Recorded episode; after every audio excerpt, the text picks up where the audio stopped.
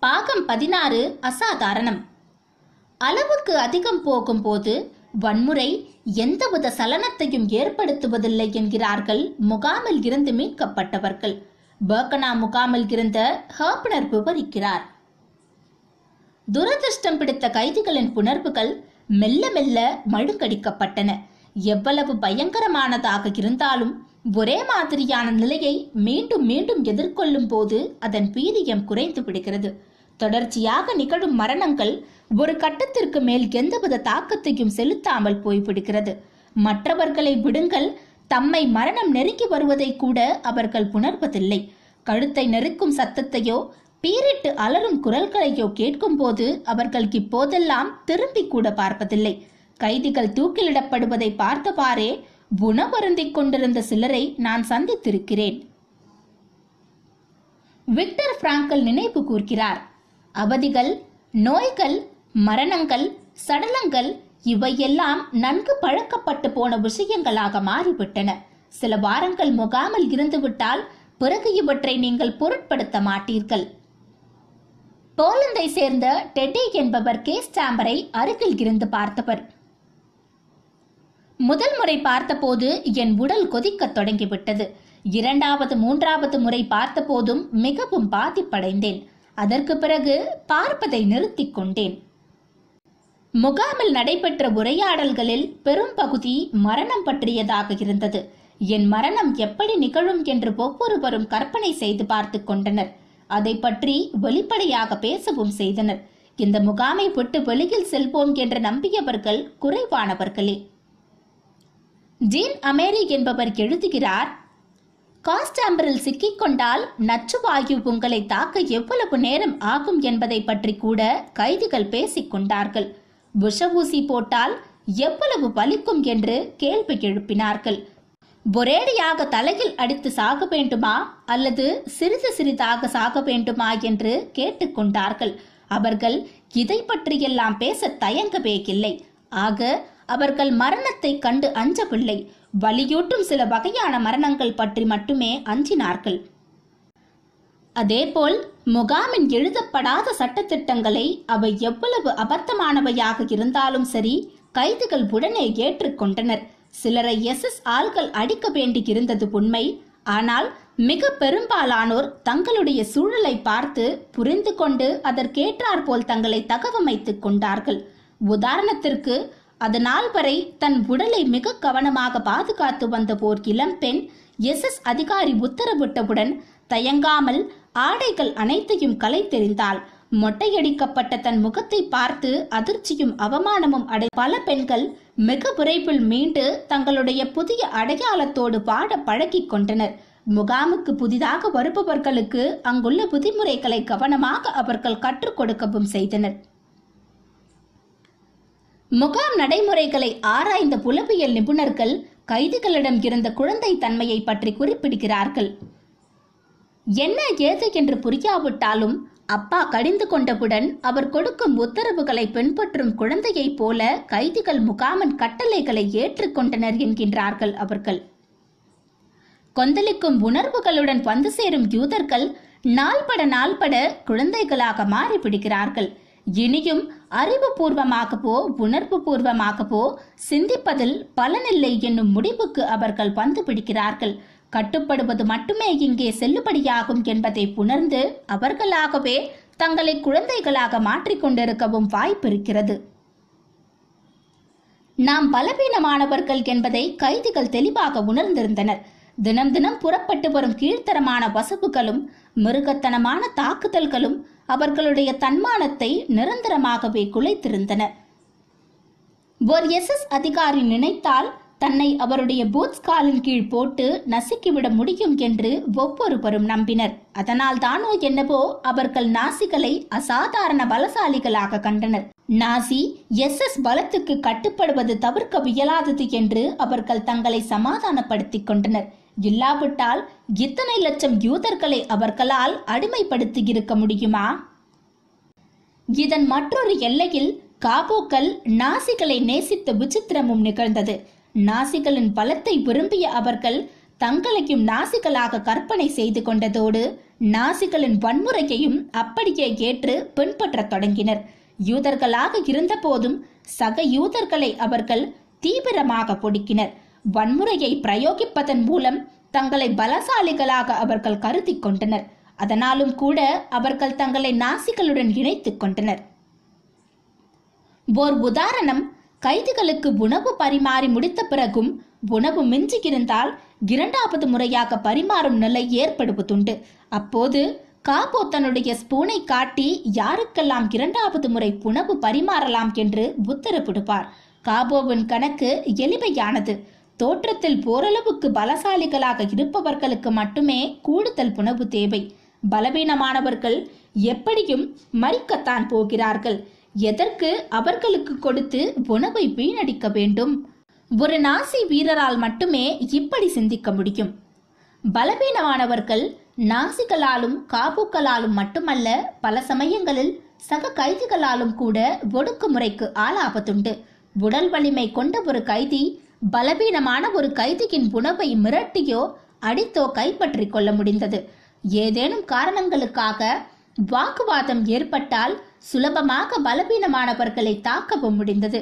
தங்களுடைய ஆத்திரத்தையும் இயலாமையையும் பலவீனமான சக கைதிகளிடம் வெளிப்படுத்துவதன் மூலம் சில கைதிகள் மன ஆறுதல் அடைந்தனர். வன்முறை குறித்தும் அறம் குறித்தும் அவர்கள் கொண்டிருந்த மதிப்பீடுகளை முகாம் மழுங்கடித்திருந்ததாலும் அவர்கள் இப்படி மாறியிருக்கக்கூடும். ஒரு நாள் எலி பீசலும் அவர் தந்தையும் குழுவினரோடு சேர்ந்து டீசல் மோட்டார் பகுதிகளை வண்டிகளில் ஏற்றும் பணியில் ஈடுபட்டு வந்தனர். எலி பீசல் அப்போது ஒரு சிறுவன் வேலை நடந்து கொண்டுதான் இருந்தது என்றாலும் திடீரென்று காபோவுக்கு கோபம் வந்துவிட்டது. இரும்பு கம்பியொன்றை எடுத்து எல்லோரையும் அடிக்க ஆரம்பித்து விட்டான். பலருக்கு காயம் எலி பீசல் எப்படியோ நழுவி தப்பித்து விட்டார். அதற்கு பிறகு நடந்ததை அவரே விவரிக்கிறார் நான் அந்த கணம் வெறுப்பை புணர்ந்தேன். அந்த காப்போ மீது அல்ல என் தந்தையின் மீது. அவர் சரியாக வேலை செய்யாததால் தானே அந்த காப்போவுக்கு கோபம் வந்தது. அப்பாவை அடித்த காப்போ மீது கோபப்படாமல் அவர் மீதுள்ள தவறை ஆராயும் அளவுக்கு எலி பீசல் சென்றது ஏன்? இந்த வதை முகாம் என் வாழ்வை இப்படியா மாற்ற வேண்டும்? ஜெர்மானிய யூதர்களால் போலந்து யூதர்களிடம் இயல்பாக பழக்க முடியவில்லை அரசியல் அறிவு பெற்றவர்களாகவும் படித்தவர்களாகவும் இருந்தும் கூட போலந்து யூதர்களை தரம் தாழ்ந்தவர்களாக ஜெர்மானிய யூதர்கள் பாவித்தனர். நாடு மொழி இனம் போன்ற வரையறைகளை கடக்க முடியாமல் பல கைதிகள் தத்தளித்தனர். போலந்து யூதர்கள் பாசிஸ்டுகள் என்று ஜெர்மானிய யூதர்கள் நம்பினர். ஜெர்மானிய யூதர்கள் கம்யூனிஸ்டுகளாக இருக்க வேண்டும் என்று போலந்து யூதர்கள் நம்பினர். டச்சு யூதர்கள் பிரெஞ்சு யூதர்களை வெறுத்தனர் கிரேக்கர்கள் ஹங்கேரியர்களை விரோதத்துடன் அணுகினர். யூதர்கள் என்பது அங்கே பொது அடையாளமாக இல்லை. யூதர்கள் தங்களுக்குள் சண்டையிட்டு ஏசிக்கொள்ளும் போது நாசிகள் உதிர்க்கும் இனவெறுப்பு சொற்களை அவர்களும் உபயோகிப்பதை புணரலாம். நாசிகளும் கூட எல்லா யூதர்களையும் சம வெறுப்புடன் அணுகினர் என்று சொல்ல முடியாது. மற்றவர்களை விட ஜெர்மானிய யூதர்கள் சற்றே மேலானவர்கள் என்று அவர்கள் கருதினர். மொழியின் காரணமாக ஏற்பட்ட போர் புணர்வு அது. ஜெர்மானியர்களாகவே இருந்த போதும் இத்தாலியிலோ கிரேக்கத்திலோ வளர்ந்தவர்களாக இருந்து ஜெர்மனி மொழி அறியாதவர்களாக இருந்தால் அவர்களை நாசிகள் இத்தாலியர்களாகவும் கிரேக்கர்களாகவும் மட்டுமே பார்த்தனர். ஜெர்மன் கற்றுக்கொள்ளாத குறையை அங்கே அவர்கள் உணர்ந்திருக்க கூடும் போலந்து கைதிகள் பலர் தங்கள் நிலையை உயர்த்தி கொள்ளும் உத்தேசத்துடன் சிறையில் ஜெர்மன் மொழி கற்றுக்கொள்ளத் தொடங்கினர். ஜெர்மன் மொழியில் சரளமாக பேசத் தொடங்கிவிட்டால் போலந்து அடையாளத்தை மறைத்து கொண்டு விடலாம் அல்லவா? மொழியைப் போலவே வயது முக்கியமான பாத்திரத்தை வகித்தது.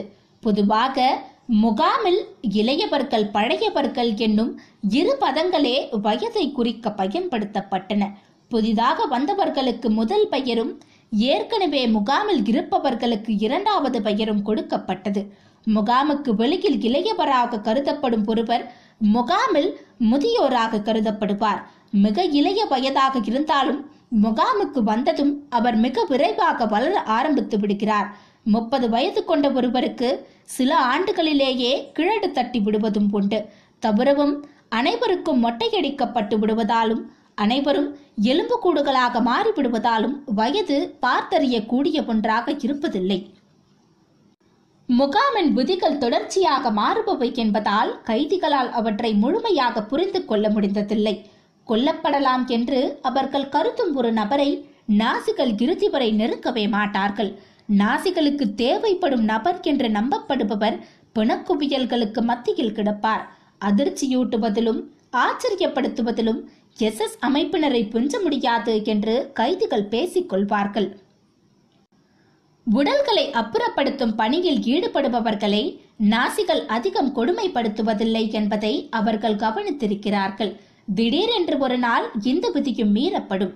ஏன் அப்படி ஒரு விதி முதலில் கடைபிடிக்கப்பட்டது என்பதோ ஏன் அது உடைக்கப்பட்டது என்பதோ ஒருவருக்கும் தெரியாது. அதிகமான விதிமுறைகளை கொண்டிருக்கும் அதே சமயம் எந்த ஒரு விதிமுறைக்கும் கட்டுப்படாத தனியொரு உலகமாக முகாம் திகழ்கிறது என்பதே பொதுவாக ஏற்கப்பட்ட உண்மையாகும். புரிதலுக்கு அப்பாற்பட்டதாக இருந்தாலும் கைதிகள் தங்களுடைய முழு நேரத்தையும் முகாமை புரிந்து கொள்வதிலேயே செலவிட்டனர். யார் வாழ்வார்கள்? யார் இறப்பார்கள் என்பதை அவர்கள் துடிப்புடன் விவாதித்தார்கள் முகாமுக்கு வரும் புதியவர்களை தீவிரமாக ஆராய்ந்து அவன் இருப்பான் அவன் இறந்து விடுவான் என்று தமக்குள் பேசிக்கொண்டார்கள் ஒரு வாரத்திற்குள் இந்த யூகம் நன்றாக பலம் பெற்றுவிடும். வாழும் உத்வேகத்துடன் இருப்பவரை அவருடைய நடவடிக்கைகளை காட்டிக் கொடுத்துவிடும். விரக்தியடைந்தவர்களை அவர்களுடைய முகமே காட்டிக் கொடுத்துவிடும். நாட்கள் செல்ல செல்ல அவர்களுடைய முகத்தில் மரணத்தின் சாயல் புலப்பட ஆரம்பித்துவிடும் பழைய கைதிகள் அதனை உடனே கண்டுபிடித்து விடுவார்கள். எப்போது எப்படி அவர்களுக்கு மரணம் வரும் என்பதை தான் சொல்ல முடியாதே தவிர மரணம் நிச்சயம் என்று அடித்து சொல்லிவிடுவார்கள். மரணத்தின் சாயல் கொண்டிருப்பவர்களை முசல்மானர் என்று அழைத்தனர். அவர்களை எப்படி அடையாளம் காண்பது என்பதை அனுபவசாலியான மருத்துவர் ஒருவர் விவரிக்கிறார். அதிகமாக எடை குறையத் தொடங்கும் உடல் இயக்கம் குறையும் செயல்திறன் குறையும் மெதுவாக நடப்பார்கள் பார்வை மங்கலாகும் சலனமற்ற வருத்தம் தோய்ந்த முகத்தை வைத்திருப்பார்கள். தோல் நிறமிழக்க ஆரம்பிக்கும் மேல் தோல் புரியும் எல்லா விதமான தொற்று நோய்களுக்கும் ஆளாவார்கள். தலை நீண்டிருக்கும் கண்களும் கன்னங்களும் வெளியில் நீண்டிக் கொண்டிருக்கும். மெதுவாக சுவாசிப்பார்கள் நிறைய சிரமப்பட்டு தான் பேச முடியும். கண்ணிமை பாதம் என்று பல இடங்களில் கட்டி வளர்வதை பார்க்கலாம். பசியின் அளவுக்கு ஏற்றாற்போல் கட்டியின் அளவும் அதிகரிக்கும். இரவு உறங்கிய பிறகு அவர்கள் முகத்தை கொண்டும் மாலையில் அவர்கள் பாதத்தை கொண்டும் அவர்களை அடையாளம் காணலாம். கூடவே வயிற்றுப்போக்கும் இருக்கும். இந்த நிலையை எட்டியதும் அவர்கள் எல்லாவற்றிலிருந்தும் விலகி கொண்டு விடுவார்கள். தங்களை சுற்றி நடப்பதை அவர்களால் விழிப்புடன் உணர முடியாது. ஒருவேளை நடக்க முடிந்தாலும் முட்டியை மடக்காமல் மட்டுமே அவர்களால் நடக்க முடியும். எப்போதும் குளிரில் நடுங்கிக் கொண்டிருப்பார்கள். தூரத்திலிருந்து பார்க்கும் எவருக்கும் தொழுகை நடத்தும் அரேபியரைப் போலவே அவர்கள் இருப்பார்கள். அதனால்தான் முசலிமானர் என்று அவர்கள் அழைக்கப்படுகிறார்கள். ரோஸ். ஆஷ்விட்ஸில் கைதிகளை வைத்து இசை நிகழ்ச்சிகள் நடத்துகிறார்கள் என்று கேள்விப்பட்டதும் பர்கனா மோனோவிட்ஸ் பிளெச்ஹேமர் என்று ஆண் பெண் முகாம்கள் பலவற்றிலும் இசை நிகழ்ச்சிகளை நடத்த தொடங்கிவிட்டனர். ஜிப்சிக்களை கொண்டு நடத்தப்படும் நிகழ்ச்சிகளுக்கு நல்ல வரவேற்பு இருந்தது சில முகாம்கள் இருபத்திற்கும் மேற்பட்ட வாத்தியங்களை வாங்கி வைத்திருந்தனர். சில இடங்களில் கச்சேரிக்கென்றே தனி அறை உருவாக்கப்பட்டது. அன்றாடம் மாலை வேலைகளில் பாடல்கள் உருண்டோடி வந்தன. எஸ் எஸ் அதிகாரிகளுக்கும் முகாமை பார்வையிட வந்த நாசிகளுக்கும் இசை சிறந்த பொழுதுபோக்காக அமைந்தது. எஸ் எஸ் நபர்களின் பிறந்த நாள் கொண்டாட்டங்கள் இந்த அறையில்தான் நடைபெற்றன. பாடுவதோடு சேர்த்து நடனங்கள் ஆடப்படுவதும் உண்டு. கைதிகளை பாட வைத்து ஆட வைத்து சில சமயம் உணவும் பரிமாற வைத்து அதிகாரிகள் மகிழ்ந்தனர். வாத்திய பரிச்சயம் கொண்டிருப்பவர்களை கைதிகளுக்கு மத்தியில் இருந்து கண்டுபிடிப்பதில் சிலர் ஆர்வம் செலுத்தினர். ஒருமுறை வயலின் வாசிக்க தெரிந்தவருக்கான தேடுதல் வேட்டை நடைபெற்றது. பெண்களுக்கான முகாம்களில் நாசிகள் நுழைந்து அறிவிப்பை வெளியிட்ட போது ஆஷ்விட்ஸில் பத்தாம் பிளாக்கில் அடைக்கப்பட்டிருந்த அல்மாரோஸ் அழைப்பை ஏற்றுக்கொண்டார். ரோஸின் தந்தை அர்னால்ட் ரோஸ் புகழ்பெற்ற ஆர்கெஸ்ட்ரா ஒன்றை நடத்தி வந்தவர். ரோஸை அழைத்துச் சென்ற எஸ் எஸ் ஆள்கள் வயலினை அவரிடம் ஒப்படைத்தனர். அன்று மாலை நடைபெற்ற நிகழ்ச்சியில் ரோஸ் வாசித்ததை கேட்டு மயங்கிய அதிகாரிகள் உடனடியாக அவரை முகாமில் இருந்து இடமாற்றம் செய்து ஆர்கெஸ்ட்ராவுக்கான தலைமை பொறுப்பை அளித்தனர். ரோஸை நன்கு அறிந்த ஒரு கைதி விவரிக்கிறார். நிகழ்ச்சிகளின் போது ரோஸ் அமைதியாக இருப்பார். தன்னை சுற்றி வினோதமாக எதுவுமே நடைபெறவில்லை என்பது போல் இயல்பாக இருப்பார். நளினமான அவரது அசைவுகளை காணும் போது அவர் தன்னை முழுக்க முழுக்க இசையிடம் ஒப்படைத்து விட்டார் என்பதை ஒருவர் உணர முடியும். இன்னொருவரின் பார்வை இது. ரோஸ் வேறொரு உலகில் வாழ்ந்து வந்தார். இசையை அவர் காதலாக பார்த்தார். துயரமாகவும் ஏமாற்றமாகவும் நம்பிக்கையாகவும் மகிழ்ச்சியாகவும் அவர் இசையை பார்த்தார். அவருடைய இசை முகாமை விட்டு மேலே உயர்ந்து எழுந்தது. முகாமில் இருந்த மற்ற கைதிகளிடையே ஒளிந்து கொண்டிருந்த இசை ஆர்வத்தை வெளியில் கொண்டு வருவதில் ரோஸ் கவனம் செலுத்தினார். தனக்கு கொடுக்கப்பட்ட இடத்தை பயன்படுத்தி எந்தவித சிறப்பு சலுகைகளையும் பெற்றுக்கொள்ள ரோஸ் முயலவில்லை. அதே சமயம் அனாவசியமாக வளைந்து கொடுக்கவும் மறுத்தார். நிகழ்ச்சியின் போது எஸ். எஸ். பெண் காவலர்கள் தங்களுக்குள் பேசிக்கொண்டும் சத்தம் போட்டுக்கொண்டும் சிரித்துக் கொண்டிருந்தால் வயலின் வாசிப்பதை அவர் நிறுத்தி கொண்டு விடுவார். அவரை அதட்ட முடியாமல் போனது. என்னால் இப்படியெல்லாம் நிகழ்ச்சியை நடத்த முடியாது என்று சொல்லி நகர்ந்து விடுவார். த்ரேசன்ஸ்டாட் குடும்ப முகாமுக்கு அவ்வப்போது சென்று வருவதை அவர் வழக்கமாக்கிக் கொண்டிருந்தார். அங்குள்ளவர்கள் கேஸ் சாம்பருக்கு அனுப்பப்பட்டு விட்டார்கள் என்று ஒரு நாள் தெரிந்தபோது அவர் மனமுடைந்து போனார். சில வாரங்கள் கழித்து நான்கு ஏப்ரல் ஆயிரத்தி தொள்ளாயிரத்தி நாற்பத்தி நான்கு அன்று ரோஸ் இறந்து போனார். நஞ்சு உட்கொண்டிருக்கலாம் என்று சொல்லப்படுகிறது. Anne Frank. யூத இன ஒழிப்பு பற்றிய பதிவுகளில் ஆன் பிராங்கின் டைரிக்கு ஒரு முக்கியமான இடம் உண்டு. பன்னிரண்டு ஜூன் ஆயிரத்தி தொள்ளாயிரத்தி இருபத்தி ஒன்பது அன்று பிராங்க்பர்ட்டில் பிறந்த ஆன் இரண்டாம் உலகப் போரின் போது தன் குடும்பத்தினருடன் நெதர்லாந்துக்கு குடிபெயர்ந்தார். நெதர்லாந்தும் நாசிகளின் கட்டுப்பாட்டின் கீழ் வந்து சேர்ந்த போது ஆன் தன் குடும்பத்தினருடன் ஒரு கட்டிடத்தின் அடித்தளத்தில் இரண்டாண்டு காலம் மறைந்து வாழ்ந்து வந்தார். அப்போதுதான் அவர் டைரி எழுத ஆரம்பித்தார். பிறந்த நாள் பரிசாக தனக்கு வந்து சேர்ந்த டைரியில் பன்னிரண்டு ஜூன் ஆயிரத்து தொள்ளாயிரத்தி நாற்பத்தி இரண்டு அன்று அவர் முதல் முதலாக எழுதத் தொடங்கினார். அப்போது அவர் வயது பதிமூன்று. இறுதியாக அவர் எழுதியது ஒன்று ஆகஸ்ட் ஆயிரத்தி தொள்ளாயிரத்தி நாற்பத்தி நான்கு அன்று. அப்போது அவர் வயது பதினைந்து. ஆன் அவர் குடும்பத்தினர் அவருக்கு உதவி செய்தவர்கள் என்று மொத்தம் எட்டு பேர் மறைவிடத்திலிருந்து கெஸ்டபோவால் கண்டுபிடிக்கப்பட்டு கைது செய்யப்பட்டனர். ஆஷ்விட்ஸ் முகாமில் அவர்கள் அடைக்கப்பட்டனர். அக்டோபர் அல்லது நவம்பர் ஆயிரத்தி தொள்ளாயிரத்தி நாற்பத்தி நான்கு வாக்கில் ஆன் அவர் சகோதரி மார்க்கெட் இருவரும் பர்கன்பெல்சன் முகாமுக்கு இடமாற்றம் செய்யப்பட்டனர். இது நடந்த சில மாதங்களில் இருவரும் நோய்வாய்ப்பட்டு இறந்து போகினர். ஆன் பதுங்கியிருந்த அறை முழுக்க அவர் எழுதியிருந்த டைரி காகிதங்கள் சிதறி கிடந்தன. அதை ஒருவர் கண்டறிந்து சேகரித்து ஆன் இறந்த பிறகு அவருடைய அப்பா ஒடோ ஹென்ரிச் பிராங்கிடம் ஒப்படைத்தார். அவர் அதை பதிப்பித்த பிறகு ஆன் புது வாழ்க்கை பெற்றார். இன்று பலருக்கும் யூத இனவழிப்பு என்றால் ஆன் பிராங்கின் டைரியே நினைவுக்கு வரும். ஒரு பதிமூன்று வயது சிறுமியாக தன்னை நினைத்துக்கொண்டு ஆன் இந்த டைரியை எழுதவில்லை என்பதை அவருடைய எழுத்துக்களை கூர்மையாக வாசிக்கும் ஒருவரால் உணர முடியும். தன்னை ஒரு எழுத்தாளராகவே ஆன் கண்டிருக்கிறார்.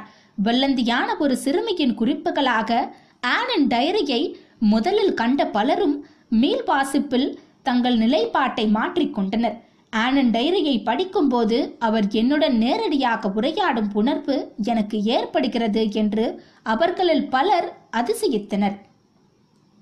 ஹிட்லரின் இனப்பொழிப்பை நினைவுபடுத்திக் கொண்டிருக்கும் போர் அடையாளமாக நீடிக்கும் அதே சமயம் ஆனன் டைரி துயரமளிக்கும் ஓர் ஆவணமாகவோ அவநம்பிக்கையூட்டும் பதிவாகவோ என்று இருக்கவில்லை நம்பிக்கையை வெளிப்படுத்தும் வெளிச்சப் பொறியாகவே டைரி காட்சியளிக்கிறது. ஆனின் இறுதி குறிப்புகளில் ஒன்று இது. ஒரு நாள் இந்த கொடுமையான யுத்தம் முடிவுக்கு வரும். அப்போது நாங்கள் யாரும் யூதர்களாக பார்க்கப்பட மாட்டோம் மனிதர்களாகவே பார்க்கப்படுவோம்.